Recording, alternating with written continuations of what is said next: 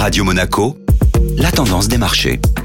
Et la tendance des marchés avec Société Générale Private Banking. Bonjour Laura Guial. Bonjour Benjamin. Les marchés financiers gardent leur dynamique pour la première séance de la semaine. Les bourses européennes se maintenaient dans le vert lundi après six semaines de hausse consécutive sur l'Eurostock 50. L'indice parisien a également continué sa progression en s'installant confortablement au-dessus des 7100 points. Les bonnes publications de résultats du troisième trimestre ainsi que la confiance des investisseurs dans le maintien des politiques monétaires accommodantes soutiennent largement cette dynamique haussière et portent les indices vers de nouveaux records. Et du côté des valeurs, La Palme d'Or revient à BNP Paribas qui prend la tête de la Bourse de Paris avec un gain de près de 3,30% sur la séance d'hier. La banque réfléchirait à la cession éventuelle d'une de ses filiales américaines pour un montant allant jusqu'à 15 milliards de dollars. Cette semaine sera encore placée sous le thème de l'inflation, mais cette fois-ci sous l'angle de la consommation, avec les résultats trimestriels des grands noms de la distribution américaine comme Walmart ou Home Depot aujourd'hui et les magasins Messi ce jeudi.